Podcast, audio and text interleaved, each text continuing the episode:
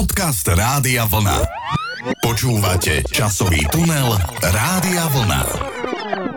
Milí poslucháči, vítajte. Začína sa časový tunel, v ktorom sa dnes prenesieme do roku 1994. Pozdravujem aj vás, pán kolega. Ďakujem krásne, srdečne pozdravujem všetkých poslucháčov a poslucháčky. No a musíme povedať pri tomto roku 1994, že bol takým trošičku zlomovým, hlavne pre Slovensko, pre nás Slovákov, pretože na tej politickej úrovni sa diali veľmi, veľmi zaujímavé veci. E, takže, pán kolega, poďme načetnúť, e, čo také dôležité a dramatické sa stalo u nás na Slovensku. No dá sa povedať, že sme tak trošku vytriezveli z tej eufórie, ktorá sa nám e, diala po roku 1989 v našich hlavách. E, mysleli sme si, že už je tá sloboda navždy vybojovaná, že už ju máme istú u nás a že už sa nič nemôže stať. No a stalo sa veru. 11. marca 1994 bola vyslovená nedôvera Mečiarovej vláde vtedajšej, ktorá trvala od roku 1992. No a e, všetci sme si mysleli teda, že niektoré veci sú za nami. Nastúpila vláda Jozefa Moravčíka, bola to taká viac menej úradnícka vláda alebo vláda pok- pokoja, vtedy sme si tak nejak hovorili, že ako dobre sa nám žije, ani len nevieme, že nám niekto vládne. Nevnímali sme v správach, že by sa diali nejaké kauzy alebo nejaké veľké aféry. No až to potom prišlo, e, pretože na jeseň nás samozrejme čakali predčasné voľby a v nich najviac percent 40,67 získala koalícia Hnutie za demokratické Slovensko a Rolnícka strana Slovenska. Samozrejme tieto voľby e, dopadli veľmi tesne, pretože nevedela táto koalícia dať dohromady vládu, tak oslovovala postupne kresťansko-demokratické hnutie, demokratickú úniu a tak ďalej a tak ďalej. Bolo to veľmi e, napeté, hádali sa, dohadovali sa, až nakoniec vznikla koalícia s tichou podporou Slovenskej národnej strany a Združenia robotníkov Slovenska. A to už poznáme tú známu trojku Vladimír Mečiar, Ján Slota a Janko Ľupták, zvaný tiež Kelňa. Takto milo sme ho prezývali v tom čase. No ale čo prišlo potom, to všetci už veľmi dobre vieme. Z 3. na 4. novembra 1994 noc slovenských dlhých nožov, kedy teda parlament na svojom prvom zasadnutí celú noc rokov zablokoval a odvolal všetko, čo sa odvolať dalo. Teda 38 ľudí z vedenia štátu a tak nejak sa naplnilo to proroctvo zo Zlatej Itky, kedy Vladimír Mečiar povedal, že my to tu prevalcujeme a nech sa deje Božia vôľa. Veru to aj prevalcovali a dlho nám trvalo, kým sme sa z toho spamätali. Áno, presne tak. Takýto osud čakal Slovensko na ďalšie tie 4 roky, ale zostaňme v roku 1994, pretože v tom celoeurópskom priestore sa tiež udiala jedna zaujímavá vec. Vznikol tzv. európsky hospodársky priestor. E, bol to taký priestor, v ktorom bola zaručená sloboda pohybu tovaru, osôb, služieb a kapitálu e, vnútri európskeho jednotného trhu. Takže sa dalo takto slobodnejšie pohybovať, podnikať a tak ďalej a tak ďalej. Čiže veľmi významná udalosť. A samozrejme ešte keď sa vrátim k tej domácej eh, politike, tak Národná rada schválila novelu zákona číslo 92 z roku 1991 o podmienkach prevodu majetku štátu na iné osoby, čiže tzv. zákon o veľkej privatizácii. No a ako sa potom teda už o tej jesene privatizovalo, tak to všetci veľmi dobre vieme. No, dokonca na tej prvej schôdzi stihol nový parlament aj odvolať niektoré zákony, ktoré schválila predchádzajúca vláda o tej privatizácii, čiže aj v toto už mali pod palcom vedeli, že musia aj privatizovať. Ale pán kolega, nechajme politiku politiku politikov, bolo to ťažké obdobie. Poďme mi na prvú dnešnú pieseň z roku 1994. A v tomto dnešnom spomínaní budú tri také moje obľúbené albumy z tohto roku, možno najobľúbenejšie z celej éry e, cd ktoré som si kedy v živote kúpil. Pieseň Samozrejmosť z albumu Samozrejmý svet od Miroslava Žbírku. Som samozrejme rád, že môžem vôbec stáť na samozrejmosť trápny rád. Mám samozrejmý deň a niečo o ňom viem, aj on má o mne zbierku dát. Tak pošli mi svoj smiech do vlastných rúk, adresu už vieš, moje meno tiež a budem asi rád.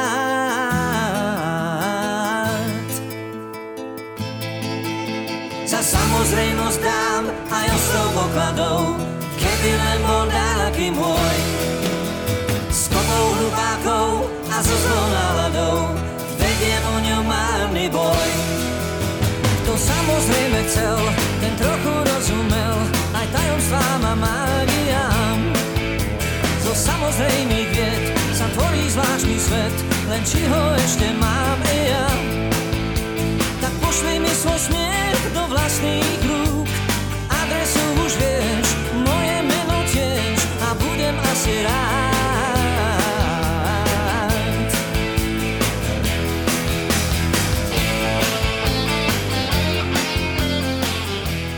No nebolo to také samozrejme, ako spieval Meky Žbírka u nás v tom čase, pretože veľa vecí, ktoré eh, dovtedy platili, sa začali meniť. Tá sloboda aj v tej televízii, aj v rozhlase, aj v umení, aj v kultúre nám trošku išla do úzadia. Boli vyhlásení niektorí umelci dokonca za treťotriedných. No ale nechcel som zase o tej našej politike, pán kolega, čo sa dialo vonku, vo svete.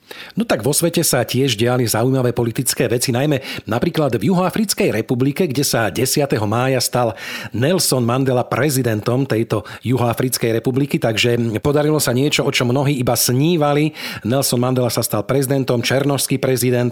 No a aj keď teda bol počas celého svojho života považovaný za takú kontroverznú osobnosť, bol napríklad e, odsudzovaný ako e, komunistický terorista, e, napriek tomu teda ľudia ho mali radi, obľúbili si ho, získal veľa medzinárodných uznaní pre svoj aktivizmus, e, ktorým vlastne bojoval proti tomu apartheidu. No a možno by som mohol spomenúť, aké ocenenia celosvetové dostal, pretože naozaj je to osobnosť toho 20. storočia veľmi významná. V roku 1988 obdržal napríklad Sacharovovú cenu za slobodu myslenia. V roku 1993 sporu s prezidentom de Klerkom Nobelovú cenu mieru. A takisto e, mu patrí aj americká prezidentská medaila slobody, ale takisto aj, čo je trošku také paradoxné, e, Leninovo vyznamenanie alebo Leninov rád, ktorý dostal zo Sovietskeho zväzu. No a v roku 2009 e, vyhlásilo valné zhromaždenie OSN 18. júl ako deň Mandelových narodenín. Takže aj takáto významná osobnosť sa dočkala uznania a naozaj s takým svojim politickým bojom a výdržou dosiahla to, o čo celý život bojovala. No vidíte. A iní svojou výdržou a bojom prekopali tunel popod e, vodu, pán kolega. Neviem, či o tom viete, že vznikol tohto roku 6. mája tunel, ktorý spojil Francúzsko a Spojené kráľovstvo, tzv.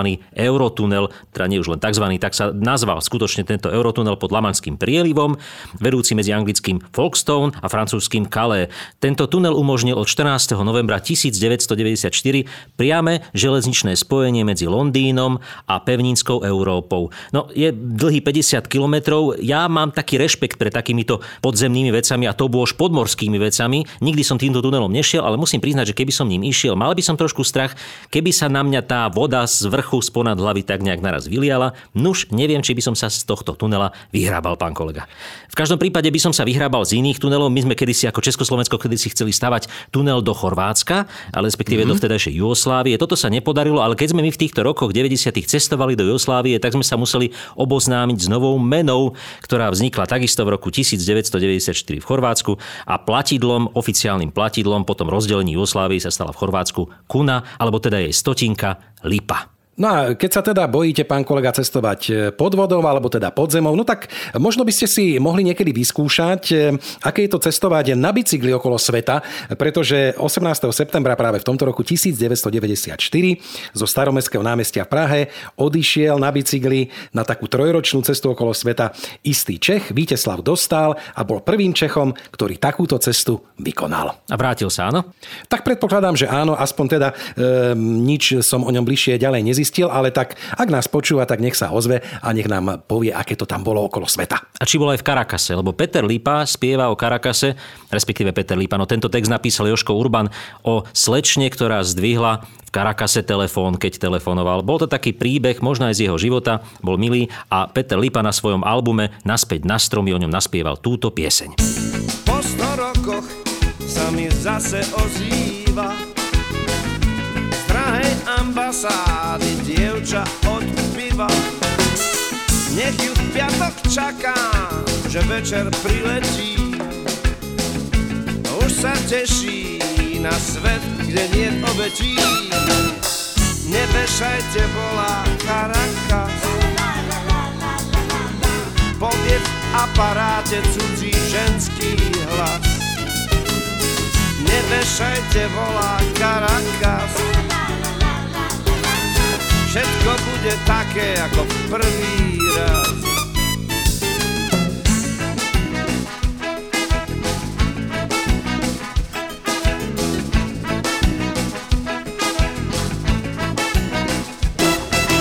Časový tunel Rádia Vlna. Hej, pán kolega, milí poslucháči, kde sú tie časy, keď sa ešte chodilo niekedy na poštu na výzvu, že vám niekto volal takto cez more, alebo nejaké tie medzinárodné hovory. Pamätáte si to, pán kolega? Boli ste niekedy e, účastní takéhoto rozhovoru na pošte? Samozrejme, že si pamätám, veď to bolo e, niekedy náročné dostať spojenie so zahraničím. Už potom, keď zaviedli tie automatické ústredie, no tak sa dalo vytáčať priamo medzinárodné predvoľby aj z domu, aj z bytu. Teda, keď ste mali zavedený telefón. Treba povedať, že v 94. roku ešte mobilné telefóny, tie klasické, čo poznáme dnes, neboli. Boli náznaky tých prvých mobilných telefónov v sieti NMT, ktoré tí podnikatelia nosili v kufríkoch a keď prišli do nejakej kaviarne alebo do baru, tak si ich pekne vyložili na stôl, zdvihli to slúchadlo na tej točitej šnúre, aby každý videl, že majú so sebou mobilný telefón. No, ale my sme museli teda sa uspokojiť s tými pevnými linkami, ale do Karakasu, pán kolega, tam som ja nikdy nevolal. Ani ja som tam nevolal, nemal som komu a ani mne pravdepodobne nemal kto stade volať, ale jedno viem, že práve v roku 1994 sa možno aj v Karakase rodili nejaké významné udalosti. Ja som tam samozrejme nikoho nenašiel, ale našiel som iné osobnosti, ktoré by som teraz rád spomenul. Ideme na narodenie, úmrtia. Môžeme ísť? Vaša rubrika, nech sa páči. Ďakujem krásne. No, e, takže hneď som si vybral na úvod takého známeho kanadského speváka Justina Biebera, veľmi obľúbeného, ktorý sa narodil 1. marca, alebo potom napríklad e, slovenská speváčka Ema Drobná sa narodila 4. marca a paradoxne v tento rok 1994 sa rodilo veľa športovcov, slovenských športovcov. Napríklad som tam našiel slovenskú tenistku Annu Karolinu Šmidlovú, slovenskú biatlonistku Ivonu Fialkovú alebo veľmi šikovného a talentovaného slovenského futbalistu Stanislava Lobotku, ale aj slovenský hokejový útočník Marko Daňu sa narodil a mám tu ešte jedno meno, síce som ho mal povedať asi skôr, keďže je to dáma a narodila sa 1. januára v tomto roku. Je to Kateřina Zemanová, dcera prezidenta Miloše Zemana. Áno, áno, áno. No ale poďme na tú smutnejšiu stránku vašeho vstupu, e, vašej parkety, tak, ktorú tu máte. Kto zomrel? Áno, áno, to je, to je trošičku také smutnejšie, e, pretože hneď e, ten prvý človek, český pesničkár a básnik, ktorého máte veľmi ráda, ktorého pesničky nie len vy, ale samozrejme aj mnohí ďalší v Československu častokrát spievajú. 3. marca odišiel Karel Kryl. No a treba dodať, že mnohí spájajú jeho úmrtie a jeho zhoršený zdravotný stav práve so situáciou, ktorá nastala po rozdelení Československa, pretože on mal rád Československo, veľmi mal rád Slovákov, aj Slováci mali rád jeho a veľmi ťažko znášal to, že sa Češi a Slováci vzájomne odsúzili najmä v tomto roku 1994 a dosť často si vykrikovali, čo všetko jedný druhým spôsobili. No a vidíte, ako teraz si krásne nažívame, ako sa máme radi. Asi to rozdelenie bolo aj na niečo, na niečo dobré, ale poďme ďalej. 23. marca sme sa rozlúčili so známou talianskou herečkou, predstaviteľkou Perimbaby, toho známeho filmu, ktorý beží každý rok na Vianoce. Giulietta Massina odišla. Ďalej 9. marca odišiel Charles Bukovský, americký spisovateľ známy, alebo napríklad v tomto roku 1994 zomrel ďalší spisovateľ, tentokrát slovenský, Ladislav Mňačko, Tragicky nás tiež opustil americký hudobník Kurt Cobain, ktorý všetci veľmi dobre vieme, ako odišiel z tohto sveta. Takisto umrel český herec, veľmi známy, talentovaný Rudolf Hrušinský, alebo ďalší český herec Petr Čepek, alebo teda keď pôjdeme trošku do tej politiky, zomrel aj 37. prezident Spojených štátov amerických Richard Nixon a Jacqueline Kennedyová Onassisová, eh, niekdajšia prvá dáma Spojených štátov amerických. No a ešte doplním, mňa veľmi zasiahla v tomto roku aj smrť jazdca Formuly 1 Ayrtona Senu. To dramatické a tragické úmrtie samozrejme všetkých milovníkov automobilov, automobilového športu naozaj zasiahlo. No ale musím povedať, že niečo v tomto roku ešte tak nejak zomrelo, ale tá smrť nebola definitívna, pretože to opäť vstalo z mŕtvych a hovorím teda konkrétne o LP platniach, pretože v tomto roku 1994 e, sme na československom území, teda v Čechách a na Slovensku, vydali už len 34 titulov na LP platniach. V roku 95 to už bolo dokonca len asi 7 titulov, čiže naozaj všetci sme si už mysleli, že LP platne sú za nami, že je to prežitok, že už nikdy v živote sa nevrátia. Až prišli tie roky po miléniu a opäť to začalo nabiehať a dnes vidíte, na platniach sa vydáva takmer všetko a CDčka sú už naozaj e, artiklom, ktorý sa zabúda. Takže toľko to k týmto úmrtiam a narodeniam, pán kolega. Ja by som teraz si dovolil krásnu pieseň, ktorá súvisí tak trošku s tým narodením zase, pretože po takej nevere, pán kolega, sa môže stať, že vzniká aj nový život. Nie vždy chcený, ale keď už príde, je to veľká radosť. A o tej nevere, respektíve o amnestii na neveru v roku 1994 krásne spievala skupina Elán. Tak si to pripomeňme. Cez more, cez oheň, láska nás prevedie, hravo nás podvedie, telom aj v duši, len žiadne spovede, lepšie nič nevedieť, v najlepšom prípade len niečo tušiť. Vie to aj piatačík, vie to riaditeľ školy, že láska občas tak nádherne bolí, miluje dotyky, tance a gestá,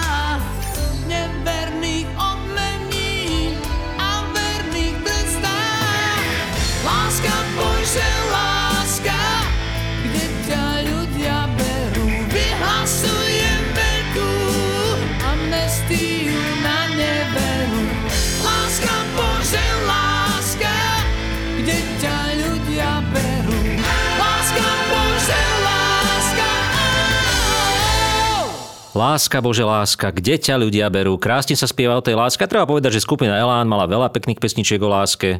E, Čakám ťa, láska. Áno, Láska je láska, to nebola skupina Elán, to bola zase Lucie Bílá. Tá takisto v tomto roku vydala svoj album, a to už sme pri hudbe samozrejme, pán kolega, pretože Lucie Bílá vydala platňu s názvom Lucie Bílá. Bolo to už CD v tomto čase, ako som spomínal v predchádzajúcom vstupe.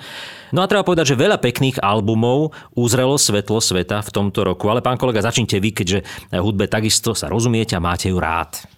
Tak mám ju rád samozrejme, no ale keď e, treba trošičku aj povedať nejaké zaujímavé informácie z tejto hudobnej scény, tak ja by som išiel do zahraničia, e, pretože sú naozaj veľmi zaujímavé niektoré až také e, pikantné udalosti, tak poďme, poďme hneď tou prvou. Tá nebola síce pikantná, ale bola mm, samozrejme veľmi významná, pretože skupina Beatles po 24 rokoch sa rozhodla spoločne vkročiť do štúdia, aby nahrali im hudobný doprovod k celovečernému filmu o skupine. Takže vidíte, stretli sa po tak dlhej dobe aj aj títo významní hudobníci, alebo napríklad celý svet zostal šokovaný e, po tej informácii, keď sa dozvedeli, že Michael Jackson bol obvinený z pohlavného zneužitia 13-ročného chlapca. Aj takáto smutná udalosť zasiahla hudobný svet. Ale napríklad takisto smutnou udalosťou bolo aj to, že e, v Spojených štátoch amerických zomrel vo veku 85 rokov a to som dlho, priznám sa, nevedel. Slávny jazzový hudobník Danny Barker, ktorý ako prvý presadil v jazze gitaru ako solový nástroj. Vedeli ste to, pán kolega? Vy ste gitarista. Nevedel som to, že teda on to presadil v jaze. V každom Mhm. prípade, keď ja som prišiel na scénu slovenskej populárnej hudby, už bola gitara presadená. Ale pán kolega, aby som Mhm. vás trošku len doplnil, aby sme nepomýlili tých, ktorí nie sú celkom znali problematiky. Samozrejme, ten Beatles prišiel do štúdia už bez Johna Lennona, aby sme sa teda nepohybovali v nejakých rovinách mystických, hej, aby sme uviedli Áno, veci na správnu mieru. Tak ale ja predpokladám, že poslucháči vnímajú, že sme v roku 1994, kedy už John Lennon bohužiaľ nebol. No a pán kolega, ešte keď som spomínal také tie pikantérie, tak mám takú jednu. No a kto ju mohol vyvolať ako speváčka Madonna, e, ktorá vyvolala obrovský škandál počas svojho vystúpenia v jednej známej late night show e, Davida Lettermana, keď pred očami niekoľkých miliónov televíznych divákov podala moderátorovi svoje nohavičky. No, tak e, chcela sa podeliť, alebo chcela takýto nevšedný darček dať. V každom prípade u nás sa takéto veci v tom čase ešte nediali. U nás sa tie e, holé pozadia ukazovali až neskôr na koncertoch. V tomto roku sme ale vydali množstvo krásnych CD-čiek, množstvo albumov. Skupina Metalinda napríklad prišla. E, vidíte, Láska holých prenáša. Aspoň takto v názve sa toto objavilo. Manifaktor vydal platňu novú Zhoď dres. Marika Gombitová v tomto roku ešte vydala svoju platňu Zostaň. Tam boli tie krásne skladby ako Peklo milencov alebo Paradízo. Predstavte si, že skupina Senzus v tomto roku vydala už 8 svoj album, volal sa Druhý volebný guláš, čiže e, mm-hmm. mám pocit, že ešte do konca roka stihli vydať ďalší. Skupina Bez hladu a skladu vydala svoj album Ibaras, skupina Aja, Robo Grigorov teda a Midi vydal 14 naj, Amplaktovej verzii, Peter Lipa, už som spomínal album Naspäť na stromy, Miroslav Žbírka, Samozrejmý svet, Pronto Sauři vydali poslednú svoju LP platňu krásnu, fotografickú, takú LP platňu plastovú, kde bola taká fotka fotografa Sautka. Dodnes je to veľmi cenená záležitosť, a veľmi pekná záležitosť. Jaromír Nohavica vydal svoj obľúbený, teda náš obľúbený album Tri čuníci, ktorý dodnes počúvajú veľa najmä deti. A skupina Olympik vydala krásnu platňu dávno, o tej skupine ešte bude dnes reč samozrejme. No a ešte jedna, myslím, že vám sa páčila táto platňa skupiny Kabát. Platňa aj tá pieseň ústredná z tohto CDčka sa volala Coloredo. No tak neviem, či zrovna mne sa páčila, ale určite sa páčila mnohým ďalším, ktorí si vypočuli. Pán kolega, ja ešte zbehnem teda do zahraničia, ak ste už vyčerpali všetky svoje informácie z československej populárnej hudby. No ja už viac albumov e, som v tomto roku nezaregistroval. Výborne, výborne, tak to som rád, pretože teraz dostanem slovo opäť ja. A ja by som ešte spomenul jednu takú zaujímavú udalosť. E, Po 25 rokoch sa opäť e, tá známa lúka vo Woodstocku premenila na blatovú kaluž, pretože sa opäť konal rokový festival Woodstock 94, na ktorom vystúpili Joe Cocker, Aerosmith, Peter Gabriel. No takže takáto hudobná udalosť. A napríklad, neviem, či ste to vedeli, pán kolega, ak sledujete hudobný zahraničný svet, v Berlíne sa uskutočnilo prvé odovzdávanie európskych hudobných cien MTV, European Music Awards a EMI Records vydala album nikdy nevydaných piesní Beatles live at BBC. No, tak sme to celé zhrnuli, čo sa dialo na tej populárnej hudobnej scéne u nás aj vo svete. No a teda jedna skladba rezonovala médiách u nás aj vďaka filmu, o ktorom ešte dnes bude reč, skupina Lucie a pieseň Amerika. Nadej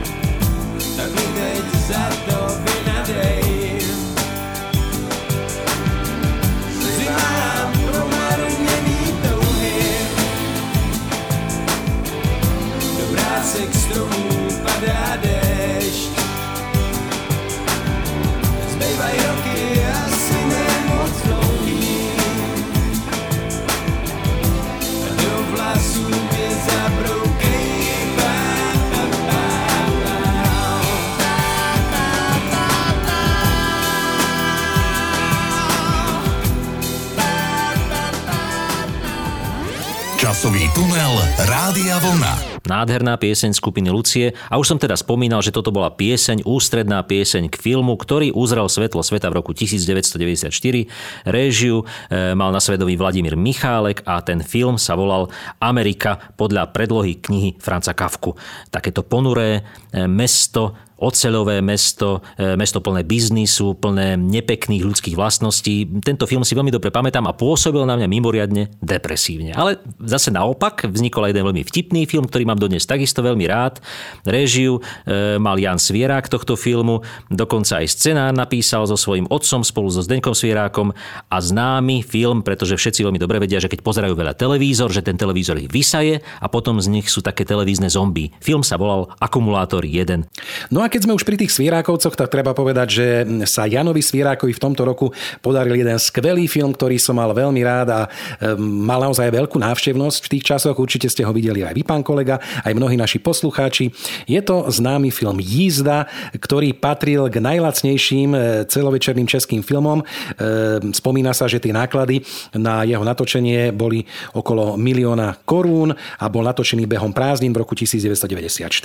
No a na jeho výrobe pán kolega sa podielalo len 9 ľudí, takže vidíte aj takýto krásny film a samozrejme aj nezabudnutelné skladby kapely Buty. No samozrejme, tento film ma natoľko ovplyvnil, treba povedať, že som si kúpil DVDčko tohto filmu, myslím, že prvé DVDčko filmu, ktoré som si kedy kúpil a neskôr som si aj na základe tohto filmu kúpil ten starý československý kabriolečko da Felícia. Takže takto dokáže ovplyvniť aj takého mladého človeka, akým som vtedy bol, film e, Jízda od režisera Jana Svieráka. Ale ešte jeden film ma veľmi ovplyvnil a taká tá nonchalantnosť a krásna jednoduchosť, e, ktorú dokázal český režisér Jiří Verčák dostať do e, filmu a do komédie Saturnín v roku 1994, tak to sa len tak niekomu nepodarí. Páči sa mi na tomto filme teda, že to bol aj film a zároveň vznikol z tohto aj pekný seriál, dodnes mimoriadne e, zábavný a veľmi rád si ho vždy pozriem, keď tento seriál vysiela nejaká televízia. No a ja si zase rád pozriem krásny a Oscarmi ovenčený film Forrest Gump amerického režiséra Roberta Zemekisa, ktorý bol natočený v tomto roku. No a treba povedať, že tento film je naozaj, dá sa povedať, taký skôs, ktorý sa dá pozerať, hádam, každý rok a znova a znova, pretože je naozaj veľmi dobre natočený a mm, treba povedať, že bol aj nominovaný, ako som už spomínal, na 13 Oscarov, z ktorých 6 získal. Vrátane ceny za najlepší film, najlepšieho režiséra a najlepšieho herca, ktorého stvárnil Tom Hanks. No, ja by som možno, že preskočil opäť k nám na Slovensko, konkrétne do Bratislavy. Keď som prvýkrát videl film na krásnom modrom Dunaji, ktorý režiroval Štefan Semian, tak som veľmi nevedel, o čom ten film je. Respektíve sa mi zdalo, že je to trošku prestrelené, že ten divoký západ v Bratislave v tomto roku je trošku nadsadený. No až potom samozrejme som sa dozvedel, že naozaj to tu v tomto e, období bolo divoké v Bratislave a že tento film až tak nepreháňal, ale rozhodne to bola taká prvá akčná krimi komédia, ktorá v tomto roku 1994 na Slovensku vznikla. No a ešte pár programov by som spomenul, pretože v tomto roku sa začalo v televízii vysielať Koleso šťastia. Pán kolega, to bola veľká vec, všetci na to naozaj pozerali s obrovským napätím, kto vyhrá, či vyhrá, ako vyhrá, ako sa to koleso dokrúti. Spomeniem, že moderátormi tohto programu boli v roku 1994 Jožo Pročko alebo Roman Povebo, alebo aj Tibor Hlísta moderoval tento program. Z televíznych programov ešte spomeniem Apropo TV známej e, postavy e, slovenského humoru Jara Filipa, ktorý režíroval tento program. No a samozrejme účinkujúci Stano Radič, Jaro Filip, e, Martin Dejdar, Robo Rod, Janko Lehocký tam dokonca účinkoval. Tento program bol taký posledný záchvev humoru v slovenskej televízii. Potom prišlo to obdobie Mečiarovej televízie a tam už sa žiadna veľká zábava v televízii robiť nemohla. Veru, tak pán kolega, máte pravdu. Zábava sa u nás až taká nekonala. Žili sme realitu e, tej doby politickej, ktorá nastala. Ale ešte tak e, námatkovo spomeniem tie známe filmy, aby sme teda nezabudli na tie ešte, ktoré sme nespomenuli. Napríklad Pulp Fiction, historky z podsvetia, to bol veľmi známy a kultový film. Alebo napríklad bol natočený v tomto roku Sám doma a bohatý, e, ktorý bol posledným filmom Makulaja Kalkina, ktorý tu vystupoval ako detský herec. Takisto ešte spomeniem jeden významný film 4 svadby a jeden pohreb. A alebo pre deti americký animovaný film Levý kráľ. No a možno by sme mohli uzavrieť túto kapitolu filmu a televízie informáciou, že 4. februára v roku 1994 začala vysielať prvá celoplošná súkromná televízia v strednej Európe a tou televíziou bola Televízia Nova. No, myslím, že môžeme uzavrieť túto tému, pretože film a televízia v tomto roku naozaj bola bohatá na udalosti. Pustíme si teraz tú jednu filmovú pieseň, o ktorej dnes už bola reč, skupina Buty a pieseň z filmu Jízda Mám jednu ruku dlouhou.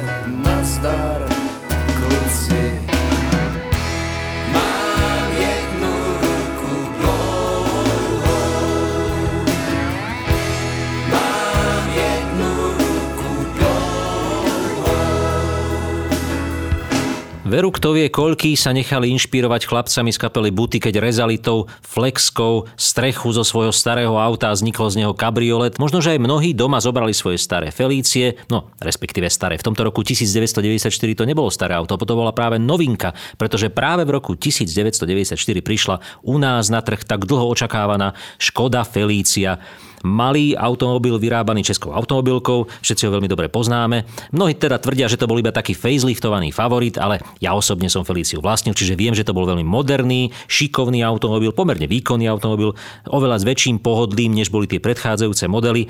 No a samozrejme postupne sa vyvíjala táto Felícia, najprv mala motor z favorita, potom sa tam dal už nový motor, neskôr to bol dokonca motor s priamým strekovaním a aj 1.6 a 1.9 diesel motory, keď do toho prišli, to bol doma aj trhač asfaltu, pán kolega, to vám poviem. A keď ešte pridali ten dlhší kufor k tomu, kombi Felícia, no tak tam sa už dal odviesť celý majetok. No tak teraz si určite prišli na svoje hlavne milovníci aut. Ja sa priznám, k veteránom nemám nejaký taký vzťah. Je, u mňa musí auto byť samozrejme zavreté, aby nenapršalo, neprechladil som, nenafúkalo a nenasnežilo. Ale teda to je vaša nejaká taká domena. Ja by som sa trošku ešte pristavil e, pri jednej takej informácii z tohto roku, že na novej scéne, to sa týka hlavne e, toho mojho hereckého povolania, hoci som tam síce nehral, ale na novej scéne v Bratislave mal premiéru muzikálový veľkoprojekt Jozef a jeho zázračný Farebný plášť v režii Jozefa Bednárika. Bola to tá séria tých úspešných muzikálov, ktorými sa nová scéna naštartovala a naozaj sme tam chodívali radi, pretože bol to vždy taký umelecký zážitok. No a e, tu sa ešte spomína, že vlastne herečka Zdena Studenková, ktorá tu hrala, ním oslávila 40 Predstavte si v roku 1994. Ja poviem o jednom takom nešváre, ktorý sa nám v roku 1994 šíril našou Slovenskou novou republikou, pretože predstavte si, že v roku 1994 sa na Slovensku vyfajčilo 8,5 miliárd kusov cigariet. Predstavte si to. No a mnohé teda z týchto cigariet bolo, treba povedať, pašovaných, e, najmä z východu, ani nie zo západu. A dokonca až 2,5 až 3 miliardy korún z predaja pašovaných cigariet, vlastne to bol ten únik daňový, ktorý Slovenská republika sa rozhodla vyriešiť tak, že od roku 1995 začali cigarety kolkovať. No, nepomohlo to až veľmi, pretože nakoniec začali pašovať cigarety a tie kolky sa tam lepili dodatočne. Skrátka, než sa to celé vyriešilo, trvalo to ešte nejaký čas. V každom prípade lepšie nefajčiť ako fajčiť fajčiť. Áno, a to si určite povedia aj športovci, pretože v tomto roku sa tešili veľmi športovci hokejového klubu New York Rangers, ktorí hrali v metropolitnej divízii východnej konferencie a stali sa víťazom Stanley Cupu v tomto roku po 54 rokoch, pretože naposledy vyhrali tento pohár v roku 1940, predtým v roku 1993 a v roku 1928, takže športovať, nefajčiť a vidíte aj takéto krásne úspechy a takáto kariéra sa dá dá potom urobiť. No a potom sa môžete dožiť vysokého veku, pán kolega. To už finišujeme v dnešnom spomínaní na rok 1994 mojim osobným zážitkom, pretože ja ako veľký milovník skupiny Olympic som mal obrovskú radosť z toho, keď v roku 1994 táto skupina nahrala svoj nový album s názvom Dávno. Mimochodom krásne CD, krásne piesne sú tam. Spolupracovali na tomto albume aj niekdajší členovia skupiny Olympic, okrem iných aj Jan Antonín Pacák. A že vraj toto spojenie, toto stretnutie s bývalými členmi bolo takým, e, tak takým motorom, ktorý pohnal Petra Jandu dopredu a povedal si, že ten Olympik, ktorý už medzi tým rozpustil, znovu obnovil, znovu zahájil koncertnú činnosť. A ja si veľmi dobre pamätám, ako som na tom koncerte e, v to vtedajšom slovenskom rozhlase bol, keď ten Olympik tu vystupoval a bol som veľmi rád, že opäť ich počujem hrať tie známe hity Želva. A nakoniec teda to dopadlo tak, že Olympik dodnes koncertuje a možno aj práve preto, že zdravým životným štýlom túto svoju koncertnú činnosť podporujú, pán kolega. A ja myslím, že to tak všetko, čo by sme mohli našim poslucháčom prednes o roku 1900 1994 povedať. Už je na záver len posledná pieseň k dispozícii, ale ešte predtým by sme sa mohli rozlúčiť samozrejme. Presne tak, pán kolega, treba sa rozlúčiť a zároveň sa aj tešiť, že sa opäť stretneme pri ďalšom podcaste a ďalšom zaujímavom roku, na ktorý budeme spomínať. Takže milí priatelia, milí poslucháči, milé poslucháčky, do počutia. Do počutia a rozlúči sa s nami aj skupina Olympic so svojou krásnou, aj keď málo známou piesňou Až. Až si nás jednou najvrchnejší kritik zavolá. Do počutia.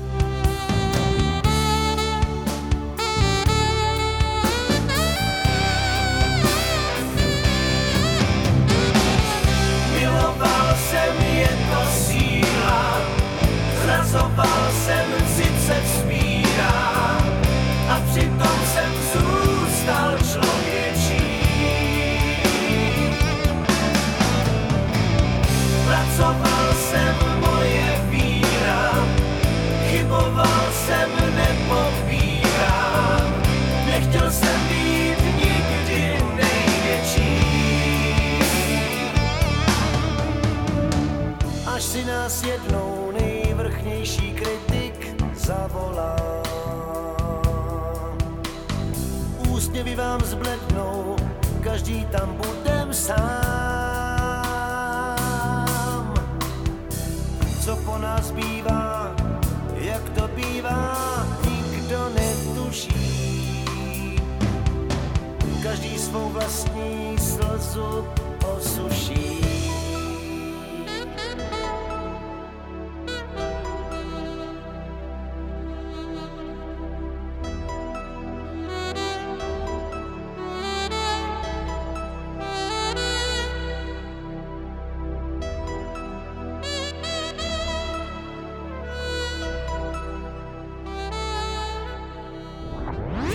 Časový tunel Rádia Vlna.